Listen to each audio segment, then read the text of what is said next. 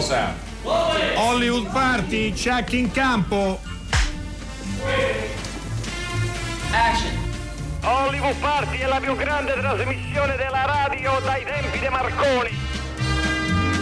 E buonasera, una nuova puntata, una nuova settimana di Hollywood Party, l'ultima di aprile, siamo pieni di energie e di proposte per questo racconto radiofonico cinematografico. Io sono Dario Zonta e con me questa settimana e per tutta la settimana, ovviamente, Alessandro Boschi. Buonasera Alessandro. Ciao Dario. Ciao Dario, ben trovato. Ma ti ricordi quando il lunedì davamo gli incassi? Che bellezza, che bei tempi. Hai ragione, Dario, era dai. una delle attività preferite del, dell'inizio del lunedì, eh, gli incassi ci davano il polso della situazione eh, sull'andamento delle sale. Eh, devo dirti Alessandro che mi ha ricordato qualcosa che avevo quasi rimosso. Vero, eh, eh? poche settimane ci hanno portato via il ricordo di questa cosa. È un tema che insomma doloroso, problematico, sì. preoccupante, quello del destino delle sale. Questa settimana eh, continueremo a rifletterci, lo faremo domani con alcuni ospiti importanti e con i film che comunque, o alcuni film che hanno deciso eh, di uscire, ovviamente saltando la sala. Cosa vuol dire saltare la sala? Domani eh, lo scopriremo in, o comunque approfondiremo una riflessione che già stiamo avviando, abbiamo già avviato. Alessandro Boschi, quali notizie hai selezionato per noi oggi?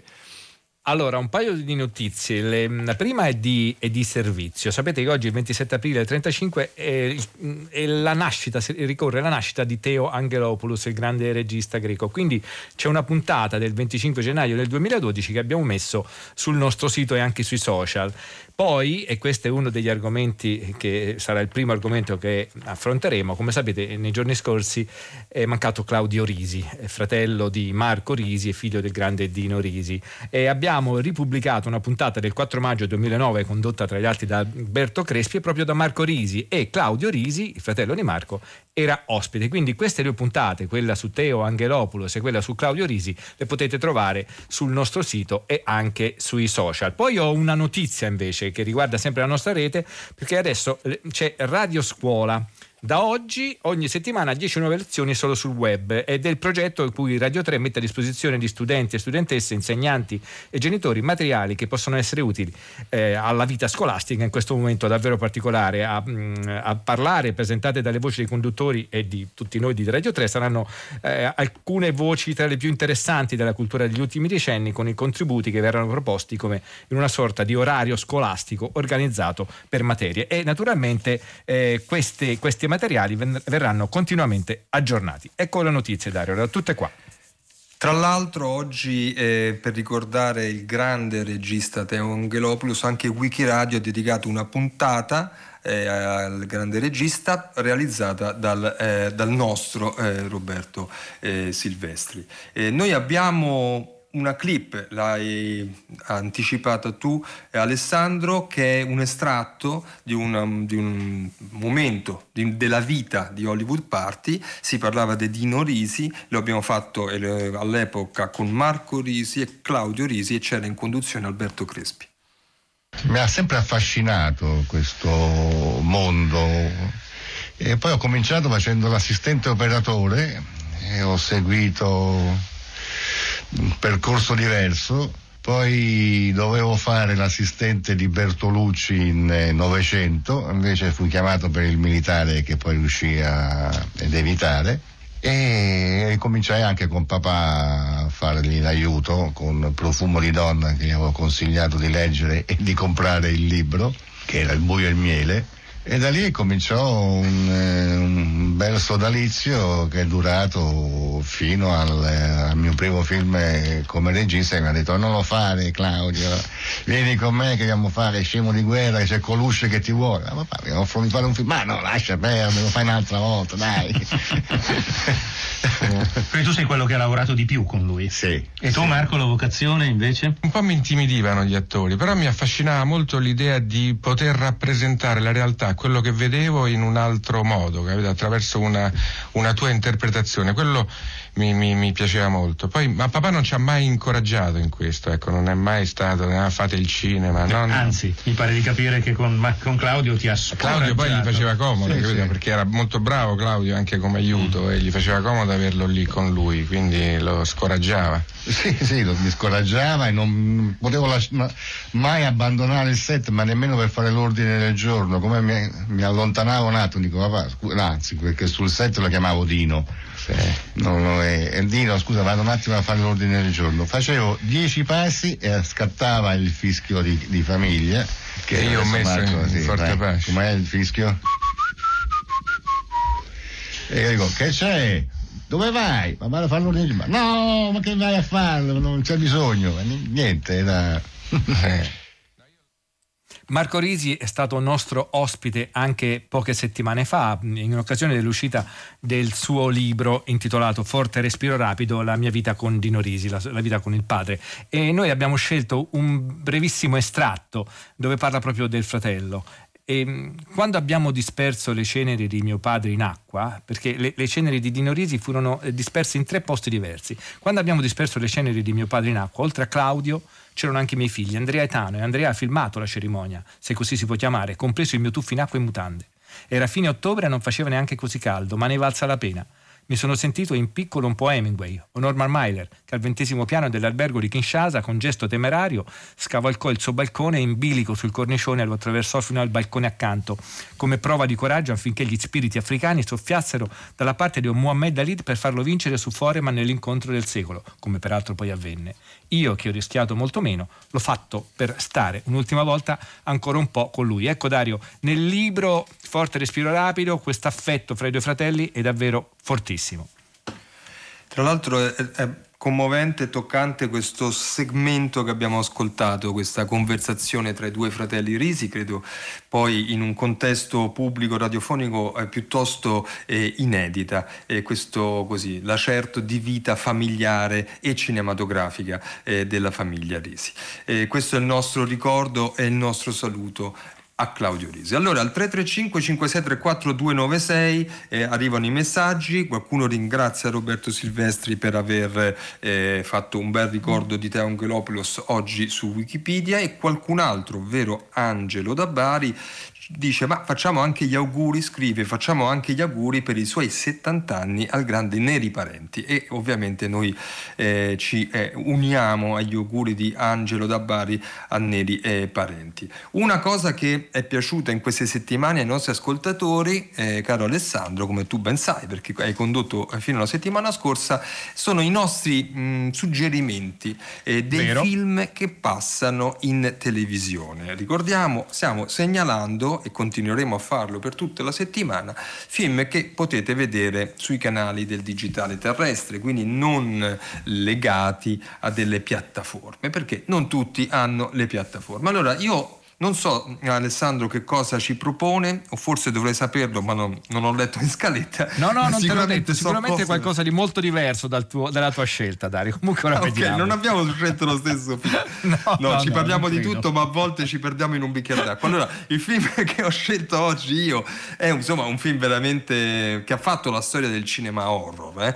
Eh, e parliamo di L'esorcista di William Friedkin che potete e potrete vedere questa sera ovviamente orario un po' tardo perché è un film notturno ultra notturno alle 23.35 sul canale Iris. E attenzione stiamo parlando della versione integrale che ehm, diversi decenni dopo l'uscita in sala del film nel 1973 film che sappiamo fu molto eh, tagliato per motivi anche di censura ecco a, diversa, a, distanza di molto tempo furono integrate eh, delle sequenze che probabilmente non cambiano la struttura, anzi non probabilmente, non cambiano la struttura di fondo eh, del film, eh, però ne danno, sono una, 11 minuti abbondanti in più e non è il director's cut, attenzione, ma è, è una versione che i produttori hanno ritenuto di eh, mandare. Tra l'altro un film con il sempre gigantesco Max von Sydow che è scomparso eh, non molto tempo fa. L'esor- L'esorcista è un film che si è sedimentato nell'immaginario collettivo, eh, io non amo particolarmente gli horror, non posso e non mi sento di definire questo film, e non so cosa ne pensa Boschi, un vero e proprio horror, è un film che va oltre il genere eh, e che eh, ci mette a contatto con una materia che ha a che fare veramente con il male e con la paura eh, del male. Questo è il mio consiglio di stasera. Bene, io sono abbastanza sorpreso, però devo dire che non pensavo che Dario scegliesse un film di genere, però questo è un genere in effetti un po' particolare. Ha ragione Dario quando dice che questo non è un vero e proprio horror, questo è qualcosa di più, questo rappresenta un po' un unicum, anche se poi eh, sono discesi da, da, dall'esorcista di Friedkin tantissimi altri film. Noi per dire in Italia abbiamo avuto anche, a parte l'esorciccio che era un capolavoro, certo. ma anche l'anticristo con Carla, con Carla Gravina. Io ho fatto, ma io ero un po' più autorizzato, una scelta di genere, scelto un film del 1974, Un uomo, una città di Romolo Guerrieri, anche un po' un omaggio al nostro Steve della Casa perché il film si svolge quasi interamente a Torino. È un film che andrà in onda questa sera alle 23 su canale 34, un canale piuttosto giovane ma che si sta facendo le ossa egregiamente, ed è la storia di questo mm, eh, capo della squadra mobile di Torino, interpretato da Enrico Maria Salerno, che è una persona molto corretta e a un certo punto quando scopre che droga, nel giro della droga c'è un gran parte della Torino Bene viene fatto fuori. Insieme a lui anche un suo amico giornalista con il quale però lui intraprenderà una, una battaglia contro il sistema. Altri interpreti sono eh, Luciano Salce personaggio straordinario secondo me Luciano Salce e poi François Fabian. Adesso direi che ci possiamo ascoltare così una sorta di gemellaggio il mashup dei trailer dei due film. Oh buongiorno signor maresciallo. Buongiorno Sorbona ma come si fa a costruire una città sotto un cielo come questo? Ma... Ma... è tanto differente il cielo della sua Napoli, signor eh, maresciallo? La stessa differenza che passa tra una tazza di caffè e una tazza di processo. Se lo dice lei. Buon riposo, Sorbona. Grazie, maresciallo. Comunque ci abbiamo fatto l'Italia sotto sto cesso, né? Bella chiava. Appiccia musica, voglio che tardi. Allora, è un sintomo di un tipo di disturbo dell'attività chemioelettrica del cervello. Nel caso di sua figlia è nel lobo temporale, quassù, nella parte laterale del cervello. È raro, eh, provoca strane allucinazioni, seguite generalmente da convulsioni. Convulsioni? Il sussultare del letto era dovuto senza dubbio a spasmi muscolari. Oh no, no, no, quelli non erano spasmi. C'ero io sul letto e sbatteva, dava, picchiava, colpiva, si alzava da terra, le giuro, si scuoteva tutto il letto, con me sopra. Signora McNeil, il problema di sua figlia non è nel letto, ma nel cervello. Allora, qual è la causa di questa? Una lesione, una lesione del lobo temporale che scatena degli attacchi a tipo epilettico. Oh, scusi, dottore, io non riesco a capire come fa a cambiare personalità in questo modo. È tipico delle lesioni del lobo temporale. Eh sì. Eh, a volte può durare dei giorni, anche settimane. E spesso provoca un comportamento violento, perfino criminale. Senta, mi faccia un favore, mi dica qualcosa di allegro.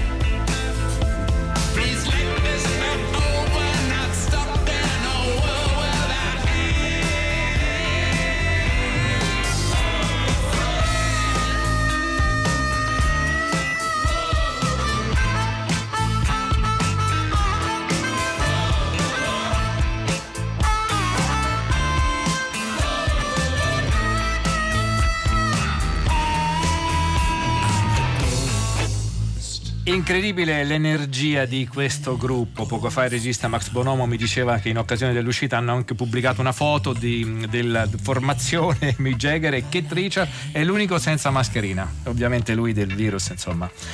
Va bene, questa si intitolava Living in a Ghost Town. C'è un video bellissimo. Tenete conto che mm, si vede Londra deserta, ma loro hanno scritto questa canzone molto prima che si sapesse del lockdown, che si sapesse comunque di questa emergenza che ci sarebbe stato. E, e certe inquadrature riguardano un po' un vecchio film di fantascienza degli anni 60, proprio inglese, che si intitolava Il giorno dei trifidi. Dario. Allora, questa musica sicuramente ci pone nella giusta eh, atmosfera per parlare di una serie, attenzione però, di un documentario, di una miniserie eh, documentaria che sta spopolando eh, la rete, il web eh, e mh, vista da milioni eh, di utenti ehm, in tutto il mondo. È uscita il 20 marzo, proprio nel cuore eh, della, della pandemia sappiamo quanto eh, le piattaforme hanno innalzato, diciamo così, usando un termine radiofonico, gli ascolti, però evidentemente questa serie di cui abbiamo voluto parlarvi, vogliamo parlarvi stasera, il cui titolo è Tiger King, ha sicuramente impattato qualcosa. E noi vogliamo farlo con due eh, ospiti importanti e d'eccezione, siamo contenti di averli al telefono. La signora Natalia Aspesi, buonasera. Buonasera.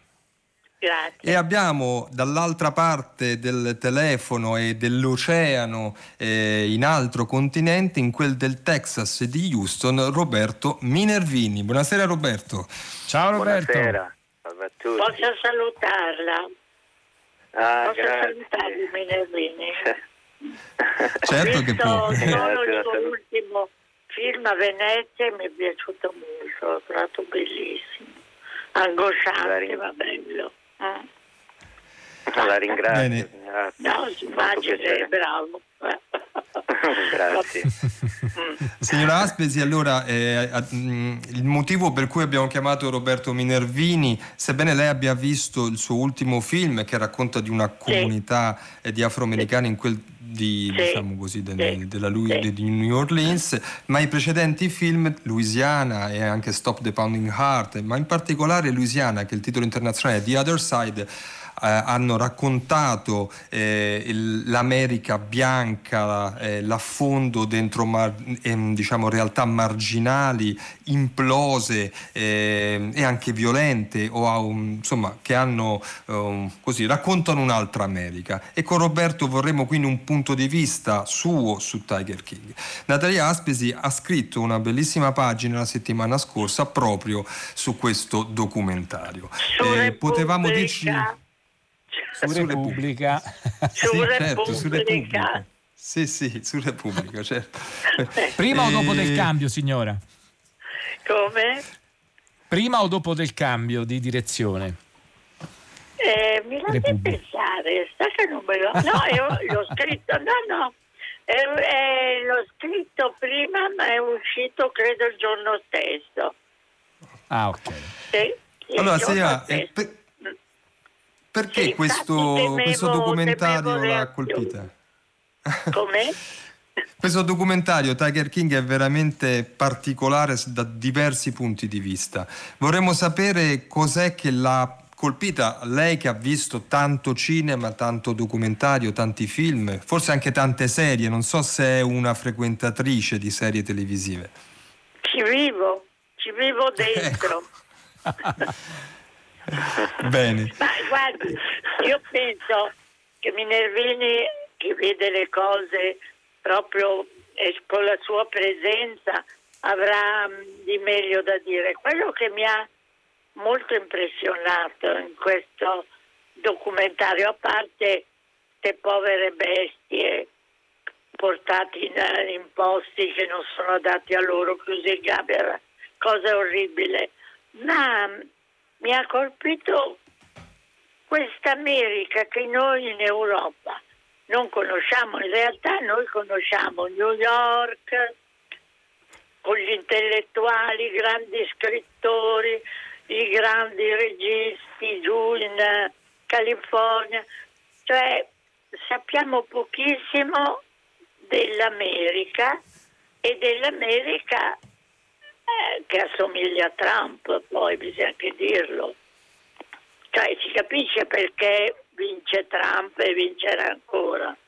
Perché questa America è fatta così, non, mm, di un'ignoranza più, più vasta di quella degli italiani che è già abbastanza, abbastanza vasta, non di più. E poi per questo tipo di narcisismo, di, di bisogno di essere anche appunto diversi, di avere il harem di ragazze o di avere due mariti contemporaneamente, cioè tutte cose che sembrano libertà, in realtà non lo sono affatto perché obbligano a una vita secondo me noiosissima. Già mi sembra che un marito è già troppo, due, vabbè. E a questo punto La, la possiamo- signora ha detto, ha detto una cosa molto, molto giusta, che eh, ehm, prima di passare la parola a Roberto, il fatto che le serie in qualche maniera hanno anticipato l'arrivo di Trump, perché noi in Italia, come dice giustamente la signora Aspesi, non abbiamo mai visto, a parte nei film di Minervini, che cos'è la- davvero l'America. Invece vedendo ad esempio una serie di fiction, come ad esempio Justified, che ci svolge nella contea di Harlan, nel Kentucky, eh, già avremmo potuto in qualche maniera prefigurare che le cose sarebbero andate in questa, in questa maniera. Insomma. Infatti. Però neanche gli americani se lo aspettavano, eh. perché infatti la, la Hillary aveva avuto due milioni di voti in più, poi loro hanno delle politiche che io non ho ancora capito, per cui ha comunque ha vinto Trump. E adesso vincerà lui, sì. Sentiamo Roberto Minervini, appunto abbiamo anticipato quanto sia profonda la sua conoscenza della cultura, della società americana, l'ha raccontata, l'ha raccontata dal di dentro, da vicino, attraverso film intimi eh, ed empatici eh, che non hanno paura però di avvicinare realtà molto forti. Allora Roberto Minervini, cosa pensi eh, che esca eh, da questo film eh, e cosa pensi di quello che ha detto la signora Aspesi? Beh, la signora Aspesi ha ragione, eh, com- co- concordo su tutto quello che, ha appena detto, a, a partire dalla- dall'imminente vittoria di Trump, nella quale io credo fermamente, credo che sia Trump imbattibile alle prossime elezioni, ma ehm, Trump, eh, questo è un periodo strano per l'America, eh, soprattutto visto, immagino, dall'Europa, essendo io europeo, cioè questa America caotica che sembra libera e anarchica quando invece è, è una realtà complessa fatta di micro, di piccoli mondi all'interno di quello che è il mondo mainstream, cioè l'immagine che noi conosciamo dell'America. Io non vivo nel mainstream perché vivo nel Texas da 13 anni rotti, tra l'altro curiosamente Joe Exotic, il protagonista della serie, era capo dei vigili urbani di, una- di un paesotto qui nel Texas. E, mm, curiosamente, ehm, perché comunque noi l'Oklahoma siamo, siamo vicini di casa, ma c'è questo, questa, questa America bizzarra, l'immagine dell'America bizzarra oggi, tra l'altro in questo momento di crisi, crisi coronavirus, va parallelamente al, a quell'immagine altrettanto alquanto bizzarra che il presidente Trump sta dando nell'America nel mondo con, suoi, con le cure già da, da fattucchiera. Ci ho provato anche io con, con, i bagni di sole di candeggina, mi sono venuti i capelli biondi però. Tutto qua. E- ossigenati, tutto qua, niente più. Il discorso è che eh, questo- non lo so, il discorso sarebbe ampio, però ci sono varie cose che emergono anche da questa serie, così come da- dall'atteggiamento del macio per antonomasia che è il nostro presidente. È proprio quello, il fatto di non voler sottostare a nessuna regola, imposizione che venga dall'alto. E questo è il concetto di libertà e individualismo americano, diciamo, questo è alla base di ciò. E c'è pro- proprio Joe Exotic lo dice nella serie in un certo momento, non me lo ricordo, però dice in inglese This is my way of living and one's gonna tell me another way. Cioè questo è il modo in cui voglio vivere e nessuno mi dice come devo vivere la mia vita. E tra l'altro Roberto lui è un grande, lui è un grande mistificatore perché eh, eh, adesso su Netflix dopo le sette puntate ne hanno messo un'ottava dove ci sono le interviste ai protagonisti. E a un certo punto uno dei suoi antagonisti e non mi riferisco a Carol Baskin sulla quale c'è tutta una storia da raccontare perché pare che lui sia in galera perché certo. avesse, ne avesse commissionato l'omicidio che lui addirittura eh, odiasse, avesse paura dei, delle tigri. Quindi anche questo dà l'idea di quanto fosse un personaggio artefatto. Ascoltiamo comunque una clip e poi ritorniamo con Roberto. Radio message number 113 my name They put cologne on my shoes We heard that Joe was out in the arena while he was filming one of his stupid campaign videos, and this guy was sniffing at his shoes and sniffing at his shoes. Okay, well, first of all, you haven't recognized the rest of us 40 people that are running. She was just fascinated by his shoes that day. It goes on. Ow, son of a bitch!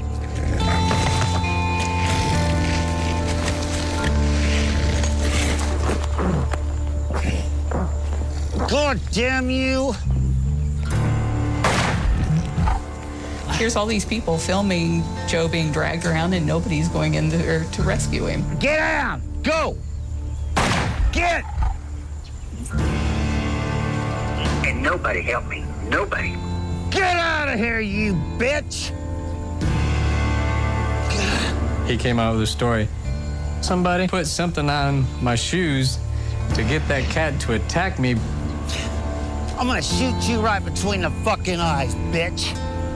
What scent makes a liger attack your shoe? If I were gonna, you know, if somebody wanted to kill you, then they would put like sardine oil all over you, something that the cat wants to eat, not something the cat wants to drool on. Because the perfume, that's all they want to do is just drool all over it. They're just like.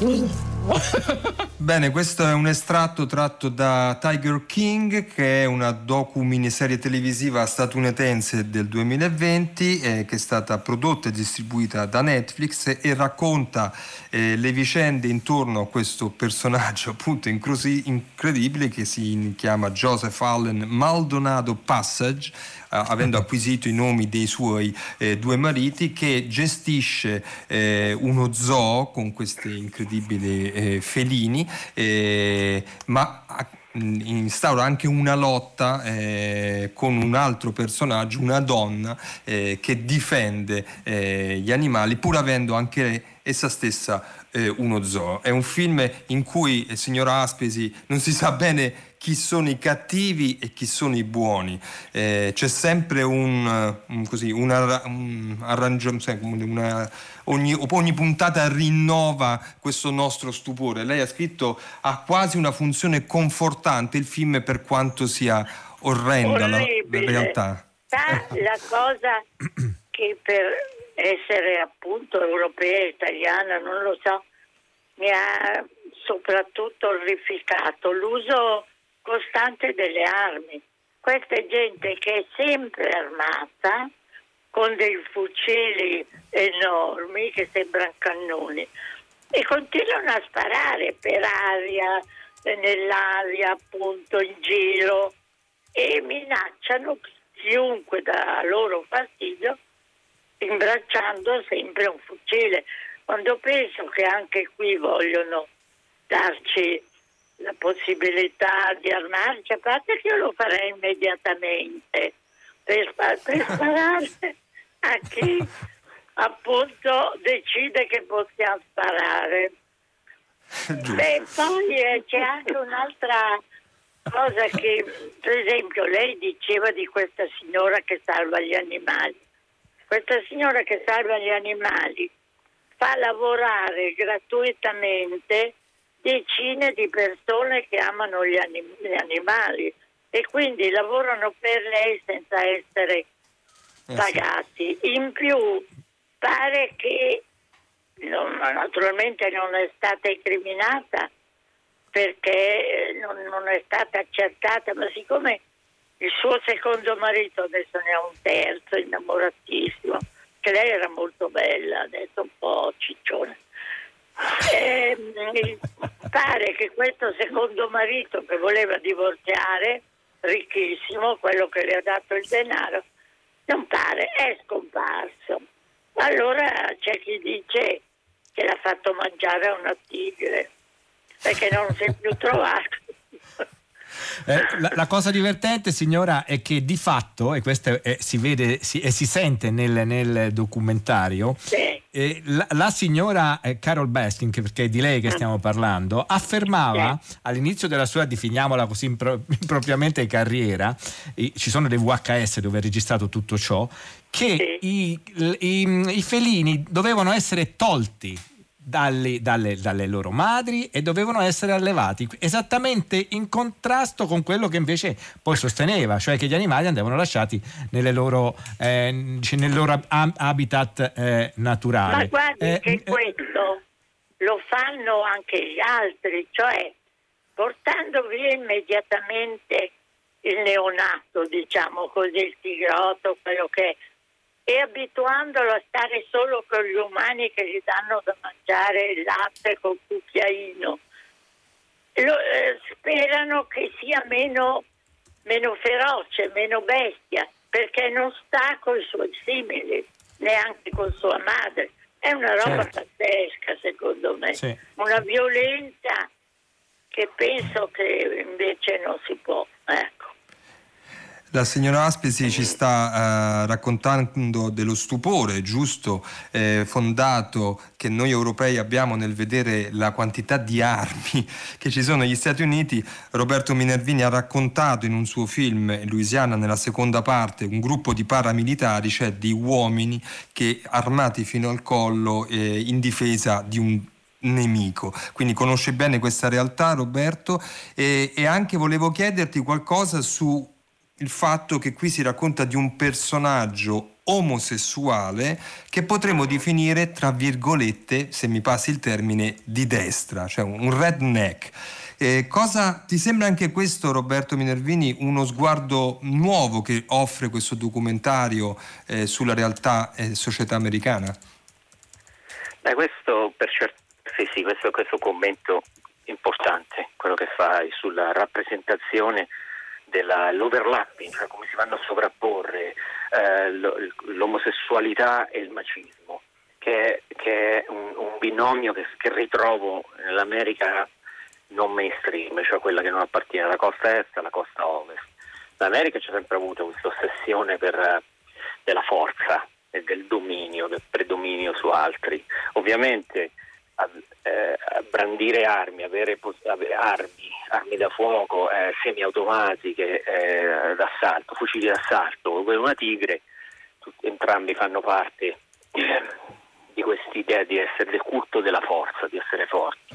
E gli omosessuali americani, i gay americani, in tutto ciò che ripeto, è l'America non mainstream, non così visibile, eh, eh, si attengono alle stesse leggi, alle stesse dinamiche sociali. Quindi Joe Exotic per certi versi, questo è forse l'aspetto più trasparente più de, de, della serie televisiva, eh, proprio il fatto che questo omosessuale non è l'omosessuale patinato che ci viene raccontato all'America dagli addominali scolpiti, ma è un omosessuale che agisce come un paramilitare dei miei film eh, un omosessuale che nonostante che, che, che è appunto poliga, poliamoroso, poligamo, che domina gli animali ehm, eh, così come gli amanti e lo fa e minaccia di, di far fuori, ammazzare tutti quelli che, che si frappongono tra lui e quest'idea di, di, di, di libertà.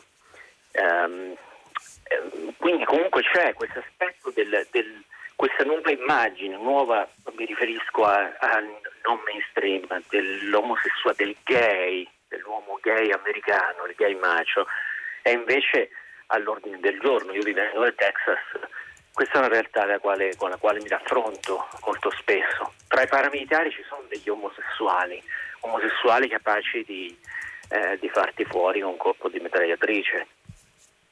Senti eh, Roberto, una domanda in realtà per, per entrambi. A un certo punto questo personaggio incredibile eh, pensa di candidarsi come presidente degli Stati Uniti e un po' di gente gli va dietro. Poi quando si accorge di aver fatto il passo un po' troppo lungo per la sua gamba, si, si accontenta di candidarsi a, a governatore.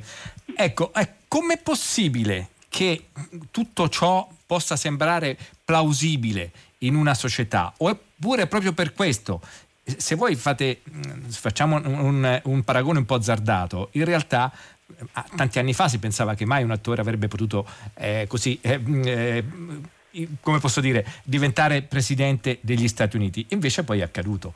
E mano a mano si, si è scesi. Quindi diciamo, è come se eh, John Esotic fosse l'ultimo gradino di questo degrado politico e anche sociale. Non so se la sensazione è giusta, Roberto e Natalia. Io Ah, scusa, no, parla Roberto, che è più bravo. No, prego, parli. No, no. Natalia, No, prego, tanto lei. arrivano decine di messaggi che inneggiano. Natalia Aspesi e quindi vorremmo... Prego signora. No, io voglio dire questo, che se per quello ovunque ci sono personaggi molto eh, mediocri e che hanno invece molto successo rispetto a Joe Exotic, che vogliono diventare premier o altro e non è che siano personaggi molto diversi dal criticabile Trump. Questo voglio dire.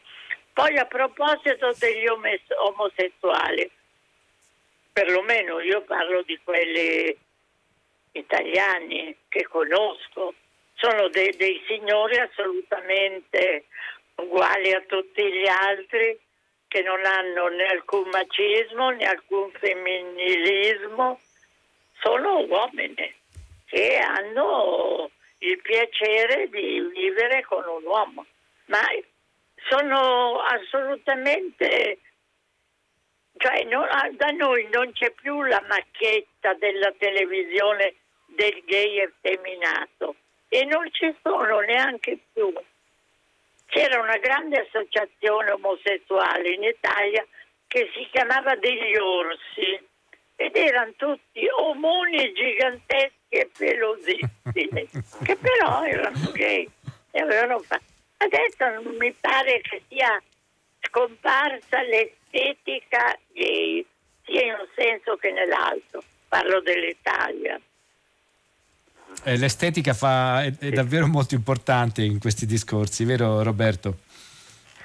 Ma sì, certo, è quello che è, è comunque quello che dice la signora Aspesi, è vero. Qui in America a livello mediatico eh, al- al- l'omosessuale eh, che, che- che- che, mm, eh, che adotta comportamenti e manierismi propri dello stereotipo dell'omosessuale viene fatto fuori. Non lo so, a volte penso a, a volte mi chiedo che fine abbia fatto l'attrice Ellen Page di film uno sparita dalla circolazione non appena dopo aver dichiarato la propria omosessualità. Ha fatto un documentario adesso da poco, ma insomma, vabbè, è Eh, vero, un po' sparita. non lo sapevo. Non lo sapevo. Eh, quindi, insomma, qui in America ehm, essere, essere diverso, diverso da quello che è il prototipo ehm, dell'uomo eh, forte e della donna altrettanto forte, eh, insomma, eh, si rischia poi di finire al margine. Poi per ritornare a- alla prima domanda, quella sulla- su questo fenomeno, questa, quella del degrado politico eh, a cui l'America, l'America sta, attraversando, ma l'America la attraversa da un bel po'. In effetti questo Joe Maldonado, Joe Exotic, aveva capito quello che poi Trump eh, ha capito poco dopo, già da quando Joe si era candidato alla presidenza, prima no, governatore presidenza, forse l'hanno capito entrambi allo stesso tempo. Comunque, che cosa avevano capito? Hanno capito l'importanza dei movimenti grassroots, dei movimenti popolari, eh, quasi de da culto, cosa che ha capito anche eh, come si chiama, forse la signora Astasi se lo ricorda, questo, il, il, il mentore di Joe Exotic, il mentore che anche lui ha un, Ah, un, un, sì, un- è Doc, Doc. ecco sì, con il nome eh, indù forse. Sì, quel biondone grosso che ha l'harem di donne. Quello Ecco, sì, quello là. Quello lì, che ha l'area di donne, anche lui con questa sua forza che sembra essere stata donata da, boh, da un'entità superiore, da Dio, eh, che ha creato un culto e lui persino lui dice non- gli spettatori l'odia non è pronta per vedere quello che io potrei far vedere, il mio potere sulla gente e sugli animali. Quindi questi movimenti grassroots che poi ci hanno portato, ci hanno regalato la presidenza Trump sono, è, è il nuovo scenario politico, sono i nuovi scenari Certo. politici con i quali dobbiamo raffrontarci. Ragion per cui penso che Trump sia imbattibile nelle prossime elezioni perché si viene, eh, viene fronteggiato da un politico vecchio stampo che, eh, che non, non gode di questi movimenti, della forza del movimento grassroots, quindi che parte dal basso. Questa serie televisiva di cui vi abbiamo parlato e ringraziamo veramente di cuore la signora Aspesi e vorremmo Davvero. farle approfittare signora per fare i complimenti per la nuova nomina come selezionatrice del Torino Film Festival. No, che no, abbiamo- ho rinunciato, ho rinunciato. No, quando ha rinunciato? Sì, perché sono stata attaccata dai soliti vecchia schifosa che... Allora, No, non è non vero. importa, ho detto... Signora, ma noi siamo i suoi paladini, ma- irritare i giovani? Non mi interessa, mi sono ritirata.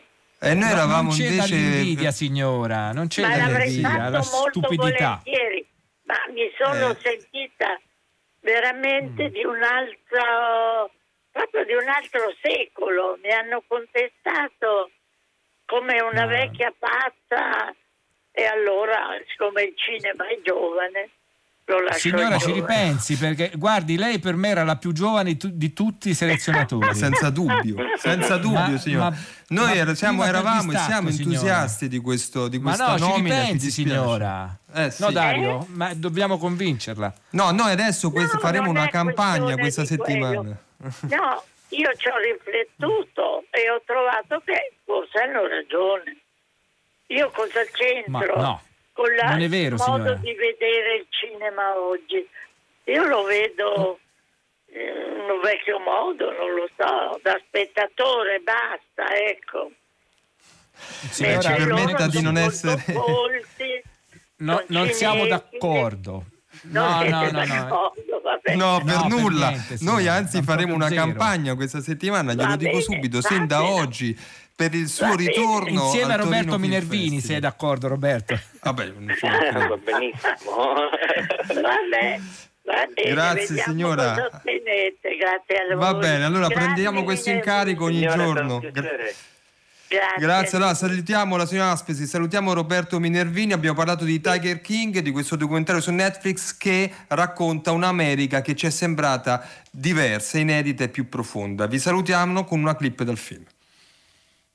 We say no to drugs, that's right.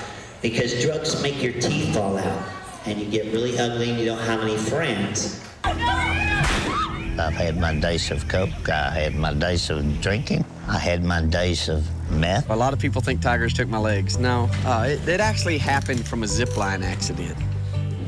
Ladies and gentlemen, before you hear it on the news, I'm going to tell you myself. About an hour ago, we had an incident where one of the employees stuck their arm through the cage and a tiger tore her arm off. Thank you.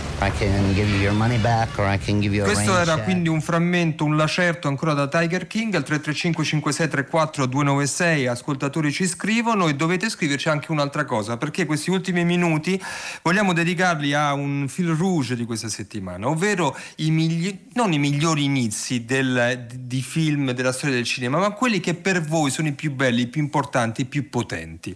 Parliamo proprio dell'inizio del film no? della prima battuta, del primo dialogo, della prima voce off allora noi mh, vorremmo lanciare tutta la settimana, ne parleremo e venerdì vorremmo raccogliere i vostri inizi. E io che eh, ho pensato oggi di iniziare con un super classico che è Manhattan di Woody Allen, non solo come omaggio a una città, New York, che sta soffrendo come tante altre capitali oggi, un atto d'amore verso Manhattan, ma perché proprio l'inizio di Manhattan è proprio l'inizio di un libro, l'inizio di una storia. Ascoltiamola.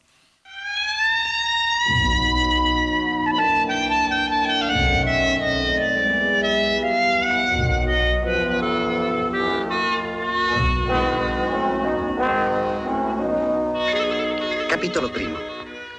Adorava New York. La idolatrava smisuratamente. Ah no, è meglio la, la mitizzava smisuratamente. Ecco. Per lui, in qualunque stagione, questa era ancora una città che esisteva in bianco e nero e pulsava dei grandi motivi di George Gershwin. Eh, no, fammi cominciare da capo. Capitolo primo. Era troppo romantico riguardo a Manhattan come lo era riguardo a tutto il resto, trovava vigore nel febbrile andirivieni della folla e del traffico. Per lui New York significava belle donne, tipi in gamba che apparivano rotti a qualsiasi navigazione. Eh no, stanti oro abbastanza di gusto. Mm, Insomma, dai, impegnati un po' di più, da capo. Capitolo primo. Adorava New York. Per lui era una metafora della decadenza della cultura contemporanea, la stessa carenza di integrità individuale che porta tanta gente a cercare facili strade stava rapidamente trasformando la città dei suoi sogni no. Non sarà troppo predicatorio. Insomma, guardiamoci in faccia, io questo libro lo devo vendere. Capitolo primo. Adorava New York, anche se per lui era una metafora della decadenza della cultura contemporanea. Com'era difficile esistere in una società desensibilizzata dalla droga, dalla musica a tutto volume, televisione, crimine, immondizia, troppo arrabbiato. Non voglio essere arrabbiato. Ottima scelta Dario, l'inizio di Manhattan, Woody Allen doppiato dall'impareggiabile Oreste Lionello, leggo un messaggio tra i tantissimi che ce ne sono arrivati. La signora Aspesi è pazzesca, lucida, chiarissima nell'espressione, una vera critica, l'adoro, non mi stanco di sentirla e di leggerla. Grazie. Allora noi iniziamo Dario, se sei d'accordo, ufficialmente la campagna pro. Natalia Aspesi. Domani sarà un, ci inventeremo qualcosa. Allora, chi ha fatto, tanto ringraziamo chi ha fatto la trasmissione oggi, eh, ovvero le nostre curatrici Francesca Levi e Maddalena Agnisci e il tecnico che ci ha mandato in onda Francesco Lanza come i tecnici della sala controllo, poi la redazione Massimiliano Bonomo, Riccardo Morese, Erika Favaro, poi l'immensa, meravigliosa, straordinaria Natalia Aspesi, Roberto Minervini, sempre lucido dall'altra parte dell'oceano e eh, un fantastico Alessandro Boschi direi. È uno straordinario Dario Zonta con un microfono bellissimo, che solo noi Che abbiamo bello visto. il mio microfono, non avete possiamo idea dire. quanto sia bello. A domani! A domani!